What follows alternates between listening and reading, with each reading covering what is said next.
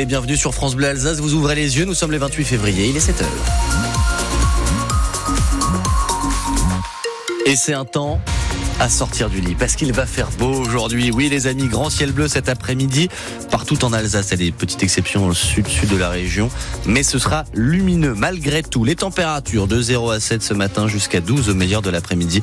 La météo ensoleillée de ce 28 février, ça arrive dans allez, 5 minutes. Là, c'est l'actualité. Théo Baucher, c'est avec vous. Bonjour. Bonjour, bonjour à tous. Noël, c'est dans 300 jours et en Alsace, un tel événement se prépare à l'avance. C'est pourquoi Strasbourg, capitale de Noël, cherche toujours à améliorer la qualité des produits proposés, renouveler à la marge les commerçants présents.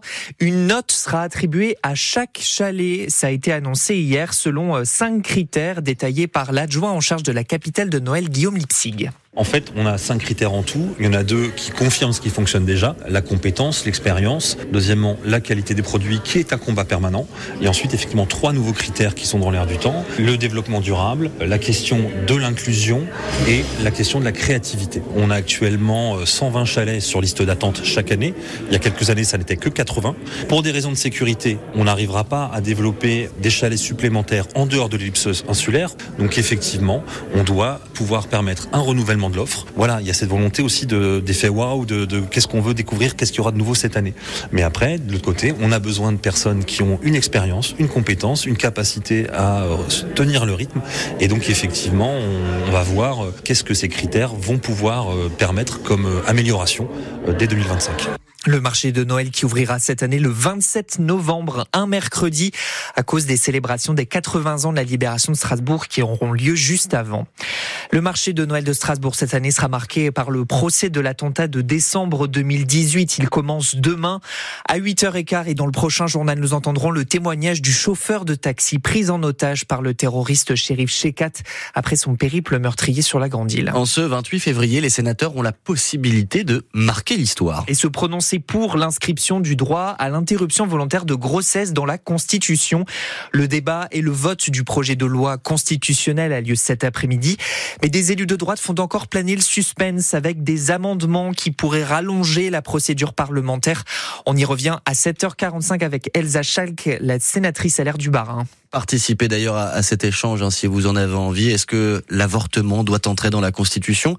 Est-ce que ce droit est menacé? Qu'est-ce que vous en pensez? Votre ressenti Vous nous appelez au 03 88 25 15 15. Dans le centre Alsace, les travaux du contournement de Châtenois vont pouvoir reprendre. La Cour administrative d'appel a validé l'accord trouvé entre la CEA, Alsace Nature et l'État sur des contreparties environnementales. Eux veulent moins de voitures dans leur vallée. Oui, depuis 50 ans, un collectif se bat pour que le train revienne entre Guebwiller et Bolvillers dans le Haut-Rhin.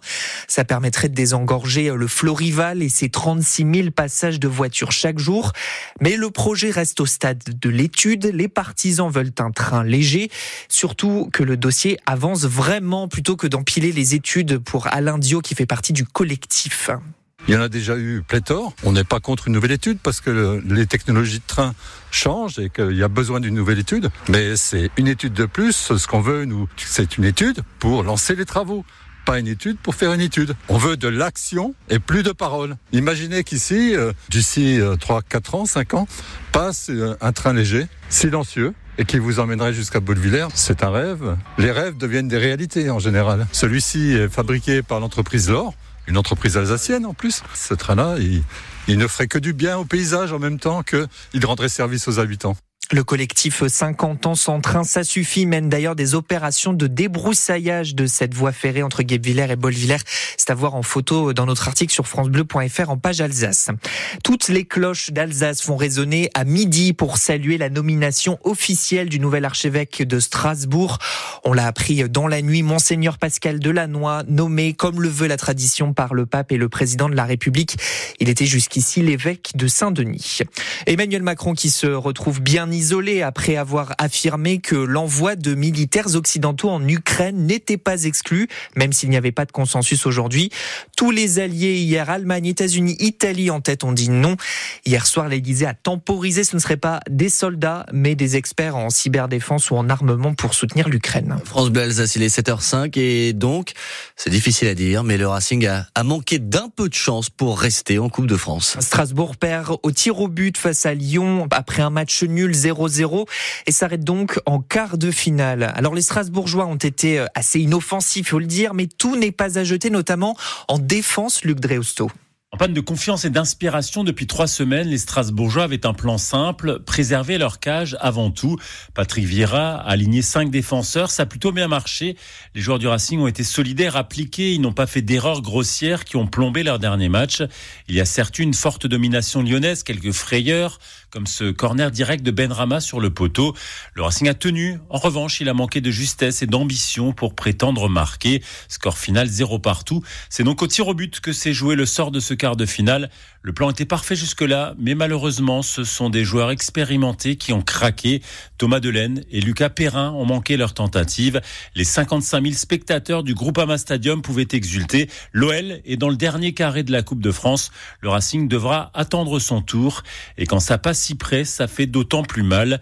Il lui reste maintenant 11 matchs pour décrocher son maintien en Ligue 1 et ne pas avoir de nouveaux regrets. Le prochain match du Racing en Ligue 1, ce sera face à Montpellier dimanche à 15h, un adversaire direct dans la course au maintien. On souhaite plus de réussite aux Bleus en finale de la Ligue des Nations féminines. L'équipe de France de foot est opposée à l'Espagne, championne du monde en titre. La rencontre commence à 19h.